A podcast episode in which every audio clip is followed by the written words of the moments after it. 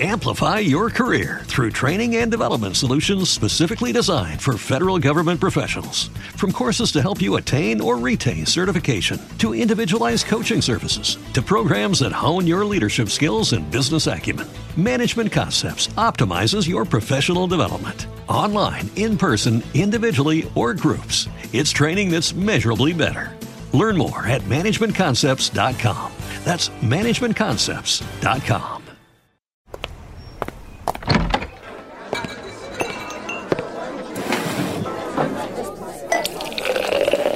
Hey, pull up a chair. It's Hacks on Tap with David Axelrod, Robert Gibbs, and Mike Murphy.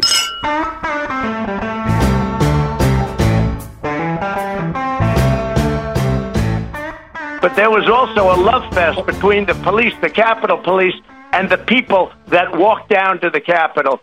So I think it's going to all come out. But you have to find out, and you can do it perhaps better than most. And I think I know the answer. But who shot Ashli Babbitt, and why are they holding that information back? Well, you know, Ooh, Axe, he's back, we can man. run, but we can't hide from the crazy, from that voice, and a whole new conspiracy theory of apparently uh, the the people who tried to storm the Capitol redcoat style uh, were the heroes in this, and of course the heroic Well, Capitol Police that were the well, tool of evil. they- it is unbelievable, my friend. They weren't storming the Capitol. It was a it was a uh, festival of love. Yeah, oh, that's Uh, true. It was a love we, we we missed that. So uh, Who do we have today? Why don't you we have a guy who can guest? untangle this whole crazy mess and uh, many others uh, for us because he's good enough, he's smart enough, and doggone it, we like him. Senator Al Franken joins us today. Senator, Gentlemen, how are you, brother? good. Uh, you know the guy with the uh, Camp Auschwitz shirt. Uh, he was. Uh, it used to be in this country, like when I I was born in 1951. There was just early post World War II. Uh, we were very anti-Nazi then, and if you were a Nazi, you just kept that to yourself. But evidently, not so much anymore. Well, as the former president would say, they know how to build an autobahn. You know, you got to respect good construction. There's a very relativistic view. Well, that was actually. Are you talking about Eisenhower? Because that was a good thought. Yeah. the guy had an Auschwitz T-shirt on, Al, but he had flowers in his hand. Apparently, we didn't see them, but that's uh, in the retelling of this. So Dallas became Fantasy Island this week. CPAC invaded there, in which the recasting of the insurrection took place, and the man himself made an appearance. And Murphy, like, I don't know what you read into the fact that they did a presidential poll and he got seventy percent of the vote. Yeah, you know, the, Uh, that poll is so bent that, you know, the ghost of some of your old pals in Chicago would be embarrassed. But there was an indicator in it. Governor DeSantis is now on the radar of Yeah, that big- world. And because he came in second at 22 or whatever it was. And if you took Trump off the ballot, he came in higher. Now, it's not a in real the poll. 60s. Yeah. And- yeah, and it's a kook fest, but it's still an early indicator that he's kind of the other guy now. So I predict, of course, that Trump will turn on him in about a week uh, with kind of the Stalin rules that Trump operates under. But that was telling that he's kind of broken through into that world. Yeah, but uh, so just just spin me It on. certainly wasn't for want of trying. I mean, Yeah, true. yeah, he's done everything he could to do that. But before we leave Trump, do you think he? I mean, he seemed to indicate that he is running. Do you believe that? Because he's usually, you know, one thing about Trump is he's about as subtle as a fart in a spacesuit. When he he basically does what he says he's going to do. Yeah, Uh, I think what he likes is the microphones and the control of the debate. So I think he's always going to say he's going to run, you know, like he used to say, "I'll pay my debts to you know people he'd hire." Um, I, I'm still far from convinced in the end he'll run, but he'll make it look like he's running. He'll do an exploratory. He'll tease this endlessly, but in the end, I think he's afraid to lose. He has said that he made he's made his decision, Yes. but he won't say what it is. Well, he says he won't say what it is because of uh, because it triggers some federal election rules. I mean, I think he thinks he's going to run. You know, I really do think he he thinks he's going to run, and he's sitting there with an eighty three percent approval rating among Republicans. Mike, Yeah, but you and I have disagreed about this forever, and only time will will show I us. know I can't I can't get enough of it. Well, yeah, but it, it's uh, we're both in confirmation bubbles. I, I don't want the oceans to boil and America to end as a democracy, so it's hard for me to imagine him running and winning, though I can see a path. You, I think, on one hand, dread him for the same reasons, but on the other hand, it is kind of reinforcing for a liberal that thank God we have a clown to run against, uh, and maybe we'll be able to beat him again, and we're we'll get a bunch of political victories for free. I think he'll act like he's running. I think he'll squawk like he's running. I think he'll tease it, but in the end, I'm still dubious. And on the on that number, yeah, he's got a high favorable, but even on the latest, I think it was late April, early May, NBC News, you know, the Garin Hart and uh, POS poll, they they ask a question about do you think are you more you know do you mostly support the republican party or donald trump? That number used to be plus 20 trump now it's minus 7 plus 7 republican party. So the trump thing under the surface is declining a bit. Now that said he jumps in he's still the front runner et cetera et cetera he's still trump. But this is uh this is jurassic Park two. I, I just don't believe the chokehold theory yet, and I think he's going to decline. But we, you know, that needs time and stuff to happen to know who's right. I do not want the guy to run. No, no, I, I mean, know you don't it, morally, but politically, uh, it, it is just, a comforting thought. It's, just it's a mental health that we run well. a, a, lunatic idiot. That would be. Nah, would be but yes, but I mean, if I were a D, yes, fascism is unappealing to me. And I grant you that. so I'm, I'm, I'm not. Uh, I'm not for that. What about DeSantis? Al, you said he's been trying to run. What's your read of him as a, an experienced observer of politicians? Well, I I have to say that I don't totally understand the Republican Party electorate. I don't. I guess I'm the only one. um, I so you know I understand his appeal, which was uh, it was as much denial about what COVID was as uh, any governor, it seemed, and uh, which suggests he's, in my mind, that a lot of people are dead because of him. So, yeah, I think that probably he's very popular in the Republican Party. It's funny you should say that. We should just roll this little bit of tape. This was interesting, though about it, it, was an indication of the fact that DeSantis has made some progress. Uh, Kristi Noem, the uh, governor of South Dakota, has probably been the most retrograde of anyone on the virus. Spoke at that uh, at the Fantasy Island thing down there, and here's what she said: We talk about rewriting history. Let's talk about rewriting history. We've got Republican governors across this country pretending they didn't shut down their states, that they didn't close their beaches, that they didn't mandate masks, that they didn't issue, issue shelter in places. Now, I'm not picking fights with Republican governors. All I'm saying is that we need leaders with grit, that their first instinct is to make the right decision, that they don't backtrack and then try to fool you into the fact that they never made the wrong decision. So there you go. The fir- first indication that you're doing well is that people start shooting at you. And she did. He was too moderate on the virus. Al, that's the problem. She was uh, South Dakota per capita, I believe, had either the worst or yeah, yeah, yeah. And you know, there were. I remember a CNN report where a nurse talked about treating people who, as they were dying of COVID, denied the existence of COVID. All this denial of COVID and all this uh, uh, anti-vax, uh, you know, the talk about against the vaccine, Tucker Carlson and Fox is doing is extremely tragic. And, you know, I, uh, Fauci said, I don't know, a couple days ago, 99% of people who've died in the last month were not, had no, were not vaccinated at all, had not had even one. And that tells you a lot. This didn't have to be as bad as it was. We were in the lead on deaths, and we held that lead all the way throughout. Uh, other countries did so much better than we did, and they did the things that every you know that Fauci said we should do.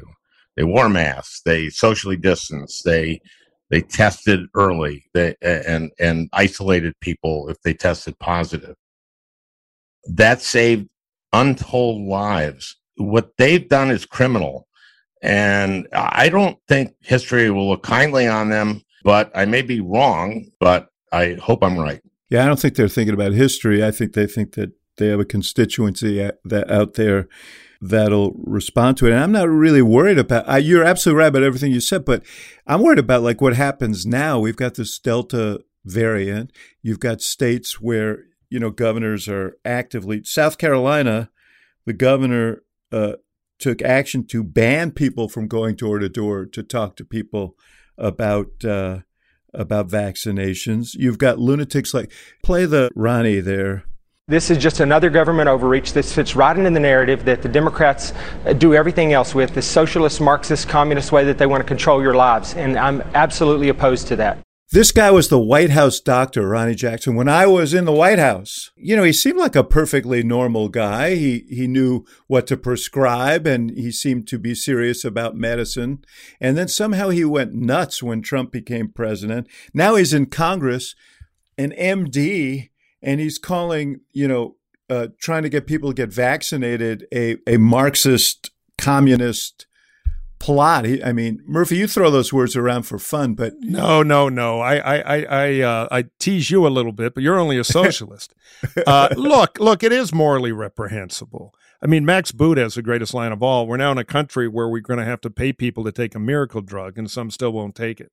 Uh, it's a big mirror on the the the activist base of the GOP that this has become a thing. But uh, on the politics of it, I mean, Noem's running for president. She's Palin 2.0, and she thinks this could be her miracle issue. I don't think it will be. Uh, I think it resonates with a fairly small uh, number of people in the Republican activist base. But if you look at the numbers, there's some new data out that if you live in a county relatively large counties fall under this definition. Uh, there aren't that many of them, about 500 that Joe Biden carried. You're you're about 12 points more likely to be vaccinated than if you're in a county Trump carried, and and that is a big American tragedy. I if I were the Dems, I, I think the kind of COVID uh, success that President Biden had with now this Delta variant and everything else could get shaken a little bit. I would be, I think it's no more kinder, gentler COVID politics from the Democrats if, if I were working for them. It's time to have this fight because it's science versus ignorance and death. And there's kind of been this tone of, well, it's kind of too bad, tisk tisk. Uh, no, that's wrong. I would go right after them and uh, and politically squeeze them a lot. Beginning to do that. They're beginning yeah. to do that. Yeah, I, I would I would bring out the knives on this because it's a fight they can win, and for public health reasons, they have to win it. When the people who are dying, when pretty much all of them are people who have not been vaccinated at all, that says a lot, and it's it's obviously tragic. The thing about the Delta variant is that uh, Pfizer and Moderna work extremely well against them. It's much more contagious than the other variants, but only if you haven't been vaccinated. And that's what's happening right now. Uh, again, it's tragic. And these guys are mass murderers in, in if you look at it in a certain way. They've killed many, all of, each of them has killed many more people than the Zodiac killer. Is that harsh? no, no, Al, it's gentle. it's really, I, why would you even ask that? what they've done is it's been an abject, unpatriotic, almost traitorous policy failure that has repercussions, including innocent, stupid people who don't take the vaccine dying. So it's time for the politics to get rougher on it. If the Republican Party wants to win again in presidential elections, as we have discussed a million times here, they got to win the suburbs back. And those voters, the Democrats are going to win four to one on a on a big COVID war, and hopefully it'll get more people vaccinated. I'm for giving tickets. I am for maximum. Let's go Singapore on this, because when you when you get it, because you're a moron and you don't get vaccinated, and you get reinforcement on that from Tucker Carlson and your chucklehead Republican governor or local official, you go infect somebody else. Uh, you know, you have culpability not only for your own stupid actions, but for others not only do you infect someone else, but you give the virus a chance to mutate. Yeah, and, which is why and, we have a Delta uh, variant. Well, that's how we have every variant. Yeah, yeah. And right. the nightmare, of course, is getting a variant that the vaccine doesn't work against. Yeah. Did you guys see the piece in the Times this morning about uh, the fact that Rupert Murdoch and all the executives of Fox, of Fox, but also uh, News Corp, uh, they they've all been vaccinated. Of Uh, course. They were vaccinated early. Was Tucker vaccinated? I'm sure he was. I would bet money that Tucker Carlson was first in line. Oh, Well, eh, you know what's funny about Tucker? He won't say whether he was vaccinated, which That's a means, yes. of course, he was vaccinated. Three times. Yeah. which just makes the whole thing so freaking cynical. He literally will kill for ratings, is what basically we've learned. And these politicians will kill for power. That's a little harsh. Yeah. and look, let me just say, I'll be the crank Republican for a minute because I agree on this. It is horrible, but Democrats have to learn you don't win campaigns with hubris. It's time to sharpen these arguments and just not look at, oh my God, can you believe how horrible those people are? They're this, they're that. Uh, you got to set the suburbs on fire. And the real message ought to be your kids aren't going back to school in three months because we're going to have another epidemic, thanks to Republican politicians who are trying to stop people from getting vaccinated. Yep. Because that school thing is the that's the camel's back that's ready to snap. Uh, and so I'm for full offense. It would give Kamala Harris, who's been bungling for about 100 days, something to do, which would be very helpful to her and to have Biden have a VP who's out pounding and go to that kid issue. Look, I agree with everything you guys are saying. It is true that uh, everything gets uh, weaponized in our politics today, in our society today, uh, for political purposes. And the more these communications with people, I mean, what they found is Fauci doesn't make a dent, Biden doesn't make a dent. Politicians don't make a dent. That's why they're going door to door and they're trying to get people to communicate you know, to their friends and to their relatives and through their doctors. They're trying to get doctors to communicate to their. I mean, uh, I'm not sure that uh, uh, putting a sharper political point on it is going to get people to uh, to well, be well vaccinated. it's more than that, Axe. It is sharper policy. Right now, there's a Biden plan to start sending people 300 bucks a kid. No vaccination, no check. It is time for stronger measures here, not just thoughtful persuasion and, and PowerPoint shows. I'm a crank about this, so thank you for indulging my uh, my first in a lifetime uh, uh, embrace of totalitarian politics. No, no, that's what we're here for, man. This is just an hour, this is just an hour of therapy for uh, Murphy. Time to pay the meter, but we will be right back. Now, let's hear from our sponsor. So, Murphy, did you ever just want to be a better version of yourself? I've been hoping that you would be, but Oh, believe me, hell yes. a more confident, knowledgeable you. The fastest way to do it is to get learning, learning about a new topic or skill, revisiting one you learned about in the past, or getting up to speed on something everyone is talking about right now can not only broaden your horizons, but also boost your self esteem and success too. I don't think the self esteem thing is a problem, but that's where the Blinkist app comes in. Blinkist takes top nonfiction titles, pulls out the key takeaways, and puts them into text and audio explainers called Blinks that give you the most important information in just 15 minutes. It's pretty good. Yeah. Use Blinks to learn about topics like philosophy, history, and science, or dive into psychology, health and nutrition, or personal growth. You've got thousands of titles in 27 categories of the world's best knowledge to choose from. And if you're more of a podcast person, and I know you are, they have you covered with Blinks for podcasts called Shortcasts. Blinkist has the wisdom from top nonfiction bestsellers and podcasts packed into powerful 15 minute reads or listens, all in one app and right in your pocket so you can learn anytime, anywhere with Blinkist. You know, I like Blinkist Axe because it gives you an ability to learn interesting knowledge efficiently in all those little chunks of time you have during the day. A short car trip, you're taking a walk or you're working out. You know, you, you've got these moments where you can just quickly learn about stuff you want to learn about, but you don't have time to grind through an entire book, let Right, alone right. airplane flights. Uh, it would be perfect for that. Uh, and that's my favorite place to lose. And that's my favorite place to use Blinkist.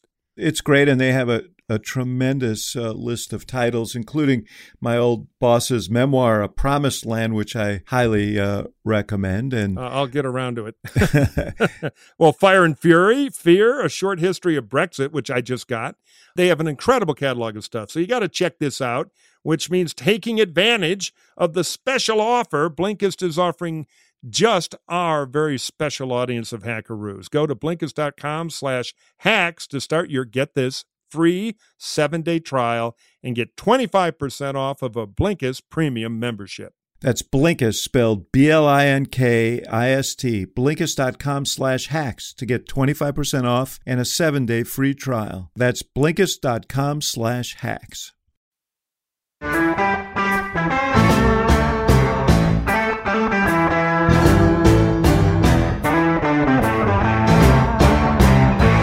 So overnight there was a airlift out of Texas. 51 state legislators, Democratic state legislators, left the state to keep uh, there from being a, a quorum in the In state other words, legislature. fugitives. But anyway, keep going. Yes, well, that's the what the governor said. They'll be arrested on site as I soon as they it. come back to state and dragged to the dragged to the Capitol. But it does speak to uh, where we are on on voting rights, and probably at the end of the day, you know, they're going to go home and and they'll probably proceed in the legislature. There, Biden is speaking today, Al, about this later after we tape this, but they've leaked uh, excerpts on it, and it's really a, a, a kind of a moral Jeremiah about voting rights. But I want to ask you this as somebody who spent nine years in the U.S. Senate. What does that mean in terms of actually getting something done here? Because it really seems like the Senate is stymied Yeah. on this. So tell me how you think this plays out. I don't see this going well. I, I don't see HR one, the our equivalent with passing. I mean, they wouldn't let them debate it. The John Lewis bill. I know Lisa Murkowski has joined that, but and that's basically to reinstate pre-clearance, and they don't want that. Republicans don't want that. Right. Would give the Justice Department the right to overrule in states with a history of voter suppression over. Yeah, well, it was measures. Roberts, of course, in Shelby County was the fifth vote and wrote the decision on that. And basically, it said, well, it, there isn't, they're not doing that anymore. So, and Ginsburg uh, famously said, well, if it's raining and you're not getting wet because you have an umbrella, it doesn't make sense to take the umbrella away. And she was absolutely right. yeah. Absolutely right. And you see it in everything they're doing right now. Well, that's, I think, the reality of what uh, is uh, the situation in the courts. But in the Senate, you know, Republicans are lock uh, step against, you know, significant voting rights action. And the only way to uh, circumvent that would be to do away, at least with a carve out on voting issues, uh, the filibuster. Manchin won't do that. Do you think that it's possible to move him on this? I don't. I don't think it, it's possible to move him on eliminating the filibuster. What about the carve out? Like the White House says, you know what? We'll see. Maybe Manchin and Sinema, uh, maybe they'll move on that. I mean, if there and if you, if there is enough of a hue and cry, if the Republicans are more, you know, more and more uh, recalcitrant. Uh, I mean, you know these people. Do? Well, it is an existential threat. What's going on now? What what they're doing now? Because they're writing into the law things like, you know, it's one of the interesting things they wrote into the law in Texas, which is giving poll watchers the op- the chance to sue, take court action against poll workers, which is going to make it much harder to get poll workers if this happens and which is a really bad thing. And also, it's just it's just a crazy thing to allow. And I don't know if you remember, but during the Coney Barrett uh, hearing, Amy Klobuchar asked a really good question, which shouldn't have been hard for Coney Barrett to answer. Which she says, "Do, do you think voter intimidation is illegal?" And Coney Barrett said, "I don't know," which is crazy. I played a lawyer in a sketch, but I didn't go to law school, but I know voter intimidation is illegal. And she was law professor at Notre Dame. And so she clearly just said, I don't know, because she didn't want to say yes, because that's what Republicans are, uh, are up to now. You have to define intimidation, which is a wide berth, but I take your point. Look, this stuff is morally bad, but let's get back to the politics. Are there votes in the Senate to do something like H.R. 1? No, they're not. I don't even think Manchin would do the carve out for that. Now, if they skim the slim the bill down, so the Manchin proposal, if they, I, I think that might get a Republican vote or two, but probably not enough to pass. That would give Manchin cover maybe that, to open a hole in the filibuster for that one thing. And it would also be a pretty potent uh, uh, thing back in those suburbs. Like I think HR one is a lousy bill. Uh, I, I think the Democrats are overreaching, but a smaller, smarter bill along Manchin's proposal is one, hard for anybody in a swing state to oppose, and two, gives Mansion plenty of cover if the ours won't give him anything on that. I think to change his tune on on a filibuster exception. Well, this is the issue, though. Manchin's bill would uh, would essentially codify voter ID nationally, uh, and there are a lot of people on the left, a lot of your allies in past battles who would say, no, we're not going to vote for that. We would take that bill. We would take Manchin's compromise. We would, because he is also saying for voter ID, you can show a utility bill. I'm interested to hear you say that because I'm not sure that everybody everybody on the left would accept that. It, would be interesting to. It'll be interesting. Well, you saw see. right away that both Stacey Abrams and Beto. Yes, she O'Rourke, came out for it. Yes, yeah. Now, Stacey Abrams, and of course, Blunt immediately said, "Well, that now that Stacey Abrams has said it, it's not it's not the Joe Manchin bill; it's the Stacey Abrams bill. So we're all going to be against it." And so it's, which is the worst kind of reasoning.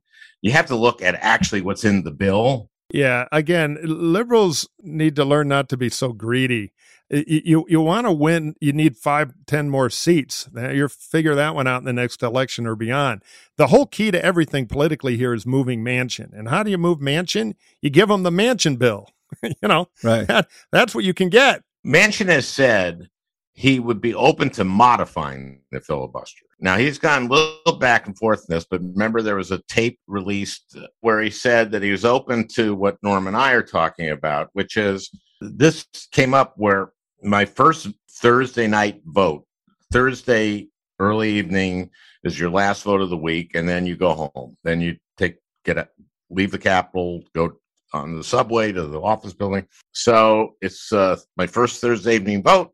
I go to the subway. I see Jim Bunning. Jim Bunning, who I didn't know at that point, was very a grouchy person, to say the least. and I say to him, "Have a great weekend, Jim. I'll see you on Monday."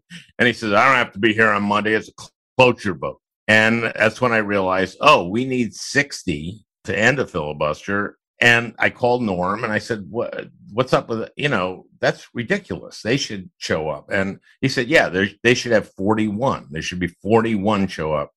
It should be on them."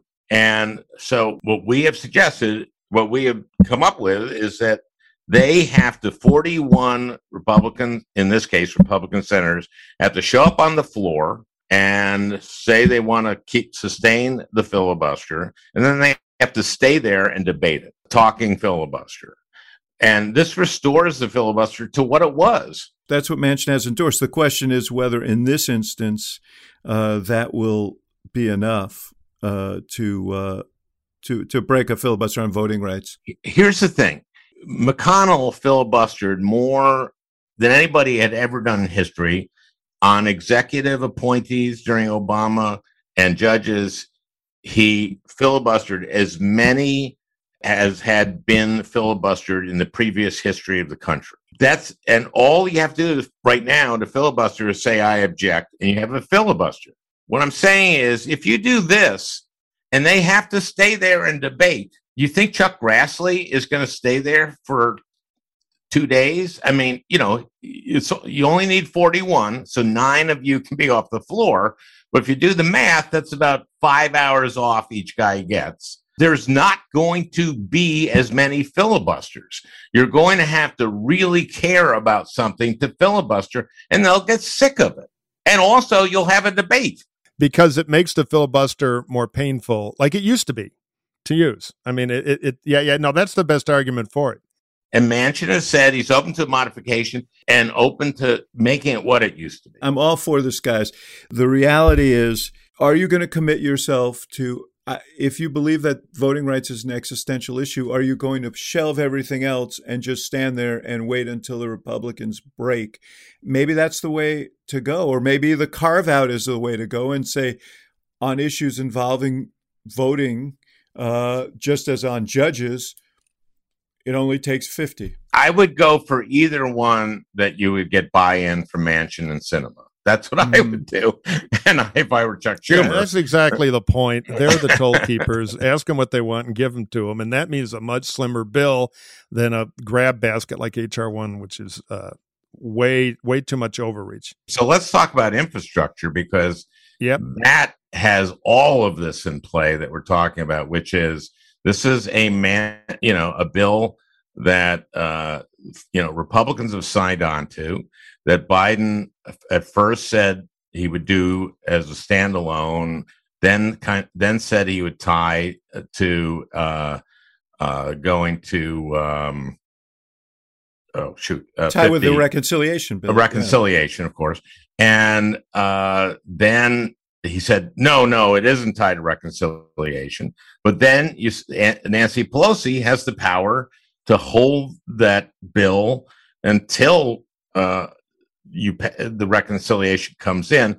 So there's so much at play here that I think you guys, you hacks, uh, would have a big meal on this, which is what what is going on in the Senate, in the House, in the White House, in terms of infrastructure, because and now you're seeing some of the Republicans who agreed to this compromise backing off because they're saying, wait, like, wait a minute, are we, are we suckers? Are, did we sign on to a trillion dollar thing only to have uh, you go to reconciliation and add four trillion? I mean, right, right. Just- yes, exactly. And they're the mean political Republicans, God bless them, are like, wait a minute. We do a standalone trillion, which we don't have 60 votes for in the Senate, but we can probably get there.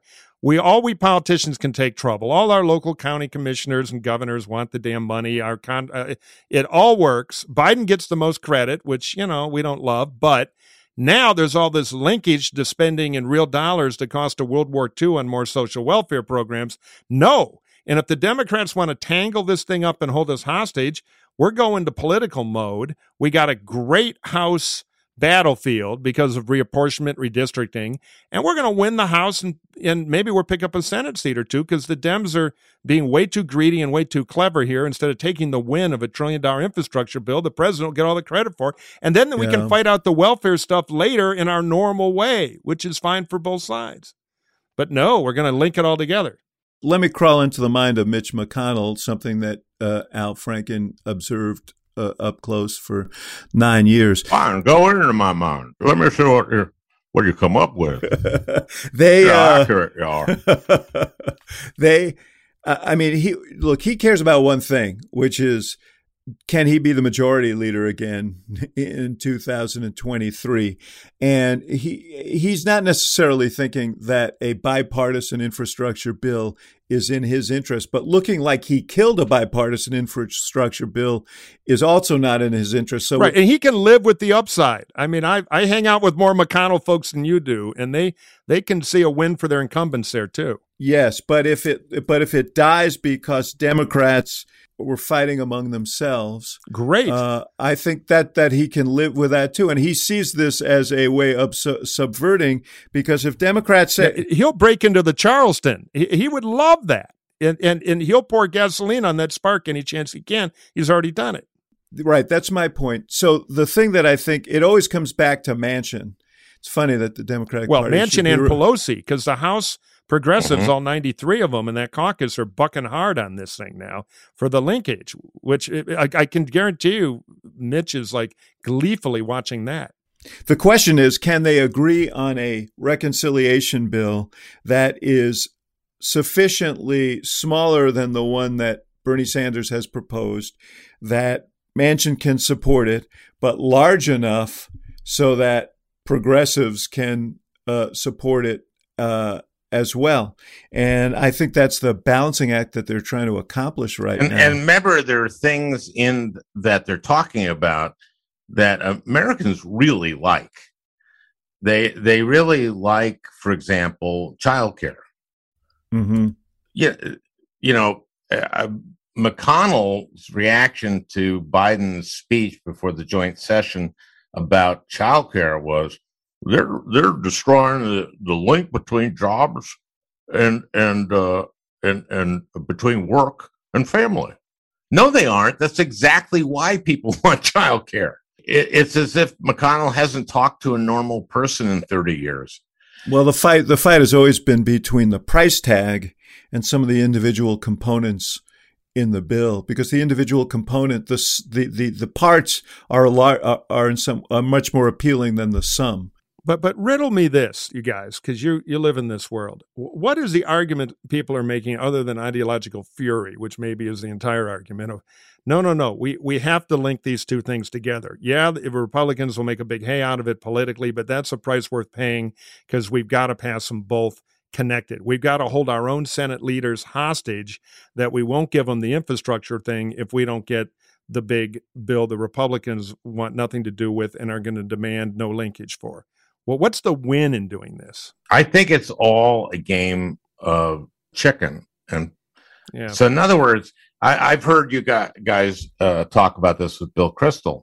And uh, Mike, I, th- I think we're something that you are missing sometimes is that there is a role to be to the left of the rest of the caucus or of what you want to to create uh, pressure from the left. Yeah, to negotiate. And that's what Paul Wellstone bit. used to do, and it it it gets you a better. It, it gets you a package that's much more that's more to your liking. It's not everything, but everyone is bluffing in a way. I think yeah. everyone is playing a political game here. That's why I brought this up, this topic up, this the infrastructure bill and and and reconciliation to you guys because I think this is a feast uh, for you because yes. this is all politics yeah. now within uh, both houses, and it's the game going on now. No question. Well, listen, I think you can just look at us and see we never miss an opportunity to dine, and uh, we've been dining on this for some some some time, and we will continue to. Because you're right, it's an incredible. I mean, this is a lot an incredibly rich yeah. and complex uh, political fight. But in answer to your question, Mike, uh, I would just say this: if you're a progressives, you're looking at Manchin and the power that he wields, and you're looking around and saying, "Wait a second." We're also the 50th vote here. We're also in the House. We've got, you know, she's got a four vote margin. We've got some sway here. We're going to try and use our influence too. The question is at what point does everybody come together and say, you know what? four trillion is better than nothing. No shit. yeah, four trillion with a T. Cost of World War II in real dollars. Yes, more than a nickel. Okay, then let's take a break right here, and we'll be right back.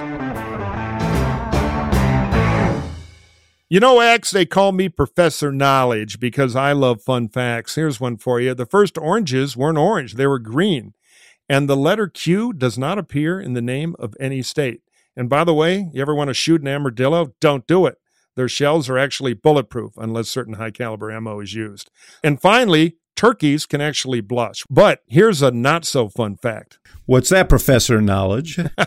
America's overspend on insurance by $21 billion. Holy Chump changed smokes. the Democratic appropriators, but 21 billion is a lot of money. They overspend by that much every single year. You deserve all the facts, and that's where the Zebra can help you. The Zebra compares car and home insurance quotes from every major provider in under five minutes, giving you all the facts you need to make the right decision for you, all for free. It's the fastest way to find the right coverage at the right price, all from a provider you can trust. In fact, the Zebra saves shoppers an average of $922 on home and car insurance combined, and that's no chump change. That is a fun fact. That is a fun fact. You know, I look at what I pay for insurance and I'm going to check out the Zebra because it's not a small amount of money. And hearing that 922 has me interested, and I'll bet it has you interested too. So get all the facts in one place. Start comparing quotes for free today by visiting thezebra.com slash hacks. That's T H E Z E B R A dot com slash hacks.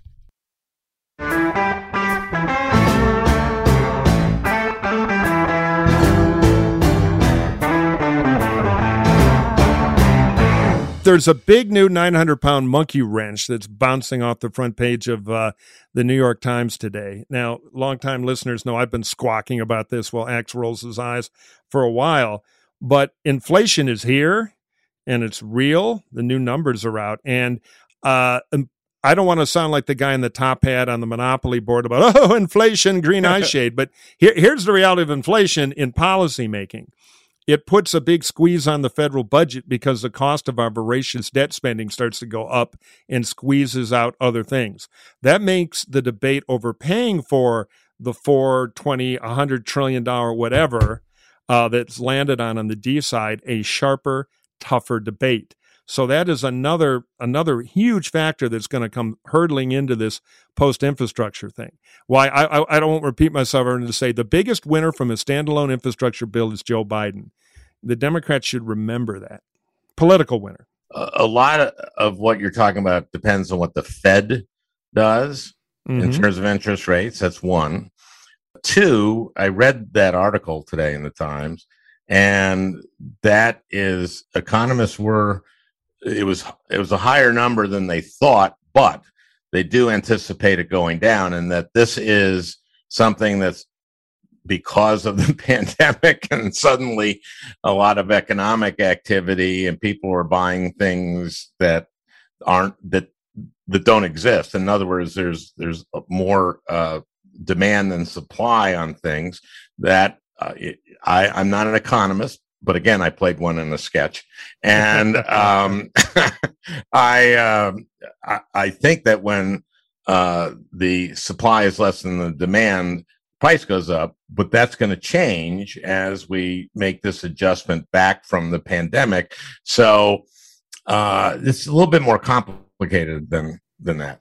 I'm just a Larry Summers Republican, so I'm I'm joining the right wing of the Democratic Party and worry about inflation. We're going to find out, and if we have a Delta slowdown because idiots won't get uh, vaccinated, and we have another surge, you know, then that demand may not rise. But I take your point. You're right. It could be temporary. That's what the Fed is saying, but Fed's been wrong before. Even if the effect is temporary, will it be? Will it be? Uh, will we see that it is temporary before this debate ends? Uh, or will it color the debate and give some uh, some uh, fuel to people who uh, oppose these spending bills? One point on these paid fors, uh, Mike, is that you know the Republicans who are pushing back now are getting pressures from the right about you know, because Taxes, the, the, the, paid fors, the paid for right, paid fors are kind of bullshit in this bill. Let's be honest; they're all speculative because Republicans. It's an accounting trick. Yeah, we'll worry about it next Thursday. Right, Let's have a party now. Don't want to vote for any tax increases. So one way they dealt with it was creating this thing where we're going to give eighty million or billion to the IRS. They're going to go after high end yeah. tax evaders, and now the cry on the right is, oh, they're going to empower the IRS to go after people, and we we can't be for that that. Which they should do. They don't go after those. This has deliberately been gutted, the IRS, and it's been gutted for going after high end people. Now, Biden says that he has, he said when he was running that he wanted to do this and that his estimate was that it would yield 800 billion dollars. I doubt we'll that, see what the CBO says about that, the yeah. Congressional Budget Office. So they're probably going to be less generous. If any IRS people are listening, that does not include myself or Mr. Franken. Axelrod, eh. Listen, everybody look. knows what Franken is saying is true. That this thing has been gutted over time to take the pressure off of of uh, high end taxpayers. The only person who doesn't believe that is my freaking accountant. Uh, who uh, continues to who continues to go do everything by the book. That's a Chicago thing. I take your point, and it is a thing on the Republican activist right. But if I were the Democrats, you don't worry about the Republican activist right. I don't think they do. It's a good wedge issue against the R's. It's the easiest fig leaf to find revenue to take the pain on that rather than talk about something else, other than potentially uh, this minimum corporate tax, which was a nice win for Biden because it could give some cover. The international, taking rid of some corporate, yeah, the global. Yeah, the global. It was interesting. That was, is, that if that happens, it's great. I was over in uh, Germany for the last couple of days, and I spoke at a big business conference with a lot of German CEOs, and they were all one. They were like, it was interesting. The main thing was, can you knuckleheads get your act together and pass infrastructure? You know, uh, when America become a banana republic, and and two, this tax regime, which they actually think would be competitive and good. and some Republicans are for it. So there, there's some there's a window there, I think. And while they're take heat on IRS, I, I, don't think it would be a deal breaker. There's much worse stuff on the revenue side that would line the R's up 100 percent against. Well, go up to the Hill and tell the Republicans what the Germans are saying. And maybe that will move some of them. I don't know. Al, you are a Minnesotan uh, who has opened up an outpost in New York right now. Uh, so have you been watching the New York mayoral race? I not a New York voter yet, so and I just didn't watch it as closely as I might normally. Because this guy Eric Adams has now become suddenly, you know, he was at the White House yesterday, and yeah. and Democrats yeah. are now looking at him as a a model in the sense well, that his win is very Biden friendly because in that electorate for the moderate guy who did not run against the cops to win is, is exactly the kind of vitamin that reinforces where Biden wants the party to go. So symbolically, I think he's going to be really powerful.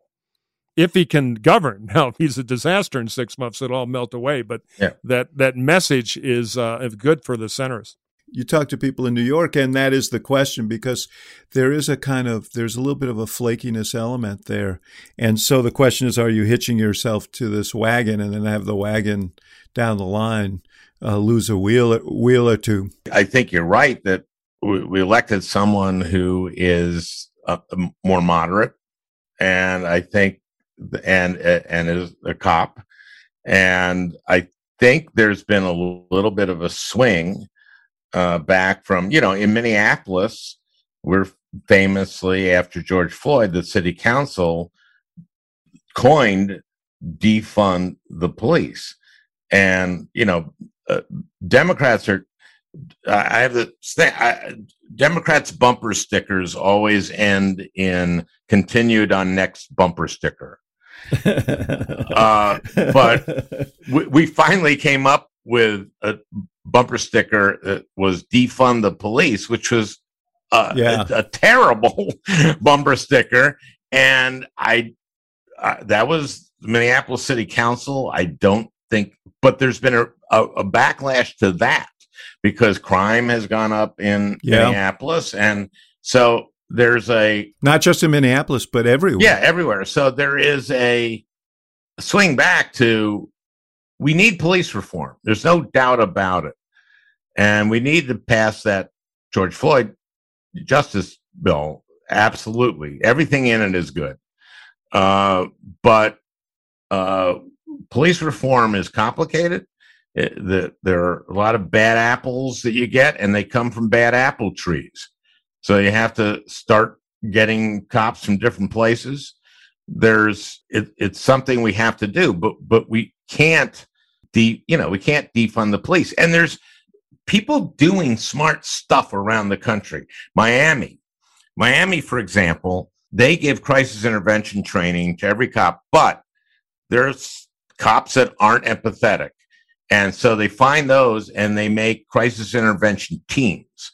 So when someone find when a George Floyd incident kind of happens, those cops call the crisis intervention team and they know how to defuse the situation. And the number of deaths by the police has gone shot down in Miami. Uh, for another thing, and then I'll stop. Uh, another thing they do is they train the 911 uh, operators to ask questions. And depending on the answers to the questions, they know whether to send two cops, a cop and a social worker, or a social worker. And that's amazingly helpful and effective. There's stuff we know how to do, and we need to do that. Sorry to be productive in the hacks. Yeah, exactly. I mean, no, no policy. I fell asleep, um, but no, I, I, I, was waiting for Axelrod to say hallelujah and hum the international too, and but no, no. Look, the point is police reform is important, but when your bumper stickers defund the police, the Republicans who normally misspell their bumper stickers on our side, they have a simple bumper st- sticker too. They love crooks. And that's not a debate the Democrats want. And hell, they tested it in the biggest progressive primary in the world and it didn't work. So case no, closed. I, I said it was a huge mistake, Mike. I don't know. and know. However, Adams that. turns out, however Adams turns out, uh, that is a big message uh, out of this primary and uh, I think that uh, will the left you know, accept it though? Because I've I've heard people on you know bloviating television, so I probably shouldn't listen, but saying no, no, we just weren't organized. The bumper sticker glue was no good. You know, the press is out to get us, and you know it uh, ranked choice voting. I I I don't know if it's you know, and this is common in politics. People don't really want to learn when maybe a change up is in order. How, how do you think the like? What would AOC say today if she were our guest? special hack about that. Would she accept that or say, no, no, no, we have to campaign harder? You know, uh, just in my my interactions with her, she's never embraced the the the defund police bumper sticker. So I don't know what she would say. I will say in New York, it wasn't just the number one contender, but the number two contender yeah, who had yeah, the Garcia. same position. There was only one major contender who was arguing more along the lines of the not defund police, but but Yeah. uh, you know re- restructure, and, and uh, she finished third there. So, uh, but it, it's a good question, Al. I mean, I think there are people on the left who who believe in the defund uh, uh, defund police uh, moniker. Uh, defund meaning there's things that the police do that you can defund. We don't need military equipment. Yes, yes. you know that kind of thing there's other stuff where you will save money for example in miami they don't when they don't kill as many people they don't have to pay out Yeah, it's cheaper. Yeah. you know Well, the that's that's true everywhere. Let me just close you out here because we got to get to this mailbag real quick. yes But uh, th- on defund police, I take your point, and that is, in fact, what a lot of these folks mean. But if you have to put an asterisk on your bumper sticker, that's a bad sign. We got to go to this yeah, mailbag. Let's here. play the music. That was brilliant Hey, if you've got a question for the mailbag, send it to us at hacksontap at gmail.com, hacksontap at gmail.com. And don't forget to rate us on Apple Podcast or Spotify. You can even click in the lower right hand corner of Apple Podcast and send the latest edition to friends you want to hate you. But a few of them may try it, and who knows, it may stick, and that helps us get the word out. All right, Dr. Axelrod. Al Ellen writes in and says, I know Murphy claims the progressive bloc is singing, sending signals they're not going to vote on the infrastructure bill in favor of a more Bernie style bill, but I do wonder if the progressive bloc is more focused on truly solving for climate crisis issues in a way that is not the Mitch doomed Green New Deal. As a young person who is absolutely anxiety ridden about the ridden about the future, especially around climate crisis, perhaps that is who they are listening to. What do you think is the path forward for climate action? well i think we've seen in the last week or so or couple weeks how dire climate uh, and how real climate change is uh, what's you know in the northwest and uh, th- th- there's no question that this is an existential threat and what i've been talking to one of my former staffers is the um, uh, deputy secretary of energy now and i was talking to him about you know this uh, whether to, to invest in transmission or in island modes or they we need to do renewables. There's no questions about it. You can do it but you need a mix of uh local you know local and rooftop solar which bernie wants and transmission because a lot of the place where the sun is is uh no one lives near there. Uh so uh w- we have to do this so we're going to do this. There's no question about that this is a huge focus is going to have to be a huge focus of any infrastructure bill and, and that again is probably going to be what they take up in reconciliation uh, um, because it's not so much a part of the uh, Manchin Republican. But you think it'll be in there? It's ha- well, it has to be, and it has to be incredibly well funded. Look, my, you know, uh, my uh, grandchildren asked me, you know, Dad, you're or Grandpa, you're a U.S. senator. Um, you know, if they if they ask me like 50 years from now, Grandpa, you were a U.S. senator, why didn't you do anything about climate change?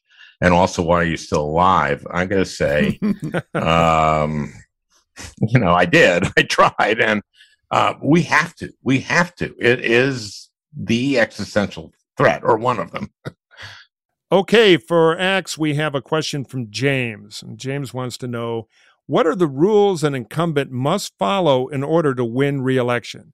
Can you provide any examples of George W. following those rules in 2004, Obama in 2012, and of Trump not being able to do it in 2020? Oh, easy one, James. Trump was insane. But anyway, go ahead. go ahead, Axe. so uh, the the the fundamental rule is, especially in a closely divided country, that very few incumbent presidents can win uh, referenda on referendums on themselves, and you want to turn this into you want to turn the race into comparative uh, into a comparative exercise. That's what George W. Bush did with John Kerry in uh, 2004 and 2012. That's what Barack Obama did with uh, Mitt Romney, and and basically define the race in terms that made it a choice, and then define the terms of the choice. In 2012, it was who's going to fight uh, for the middle class when it comes to the economy.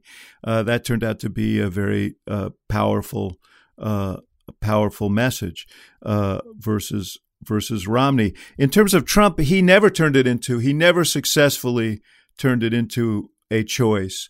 Uh, he is so uh, narcissistic that uh, you know he makes himself the center of everything, and he turned it into a referendum on himself in many ways.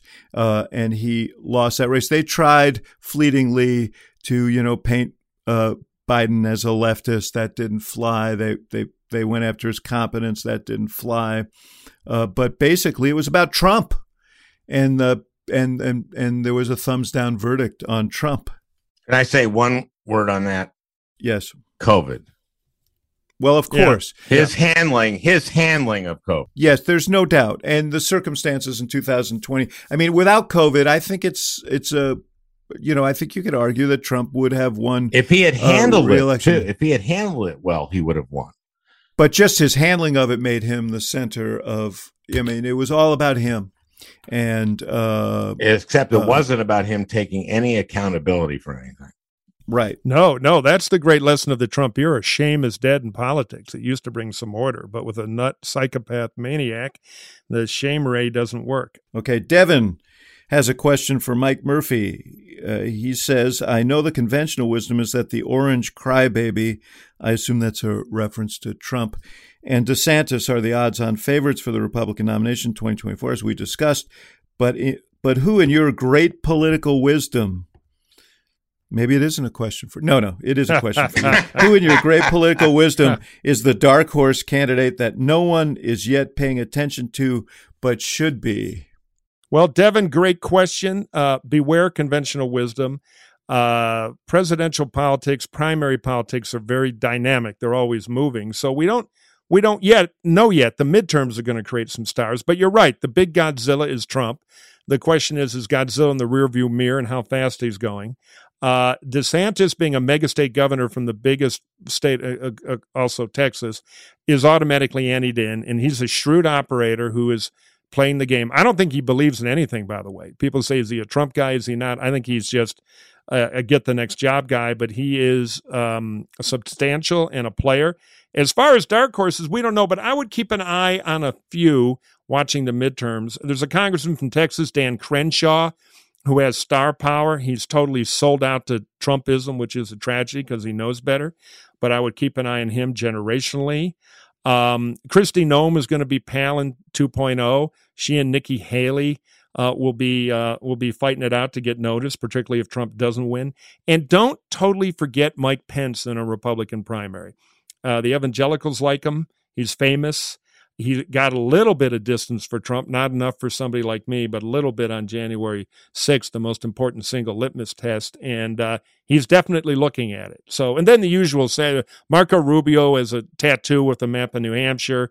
He, he always wants to go. Ted Cruz, if he can't get work as a sitcom vampire, who knows what his future could hold. There are no shortage of these folks. And I should also mention Senator Tim Scott, who quietly is building some support in the party and could be a player, particularly in a Trump vacuum. So I would I would not buy any CW now. I'd take a look at things next December after the midterms and start to see who's bubbling up. I think it could be wide open, particularly if Trump doesn't run. Yeah. Well, uh, your point on conventional wisdom is absolutely Here's who I think might uh, enter Bill Weld. Um, Yes. you know, a great patriot. I was a fan of the Weld for President campaign. I remember when all 11 of us would meet, uh, you know, in a friendlies in Framingham, Mass. But uh, don't, I wouldn't, I wouldn't bet the uh, Franken fortune on that one. But a, a good, uh, a good human. Ben Sasse is the one I'm also watching, the senator Yeah. from Nebraska.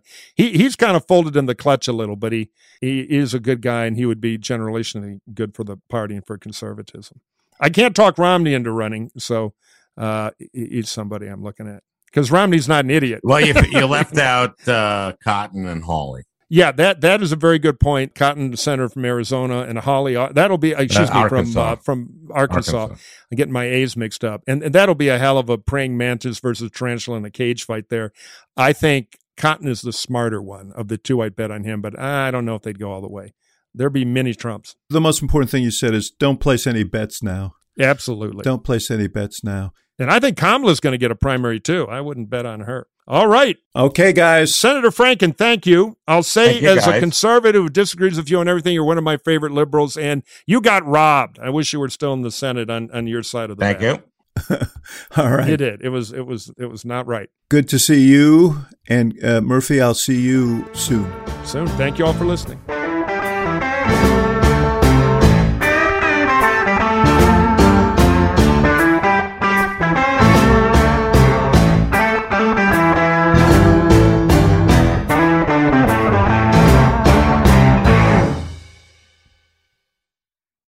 Amplify your career through training and development solutions specifically designed for federal government professionals. From courses to help you attain or retain certification, to individualized coaching services, to programs that hone your leadership skills and business acumen, Management Concepts optimizes your professional development. Online, in person, individually, or groups, it's training that's measurably better. Learn more at managementconcepts.com. That's managementconcepts.com. Before Shopify, were you wondering where my sales at?